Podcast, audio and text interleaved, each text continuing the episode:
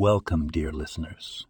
On today's session, we delve into the spiritual significance of tefillin, an age old Jewish tradition, and how it finds relevance in our modern lives. Tefillin, those small black boxes we wear on our heads and arms during morning prayers, are more than just objects of religious observance.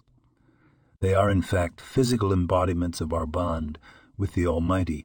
The tefillin, as explained in the Rambam's Mishneh Torah, are symbols of our commitment to serve God with both our mind and body. The head tefillin, placed close to the brain, signifies using our intellect for divine purposes, while the hand tefillin near the heart represents channeling our emotions towards serving God. But how does this apply to our daily lives? Like tefillin, we also have a dual role in life.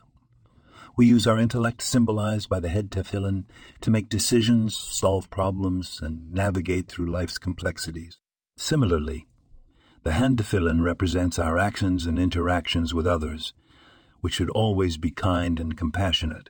Remember, every time you bind the tefillin, you're not only performing a mitzvah, but also reminding yourself of your divine purpose to use your mind and heart for good. May we all draw inspiration from this beautiful tradition, and in doing so, strengthen our relationship with the Almighty and with each other.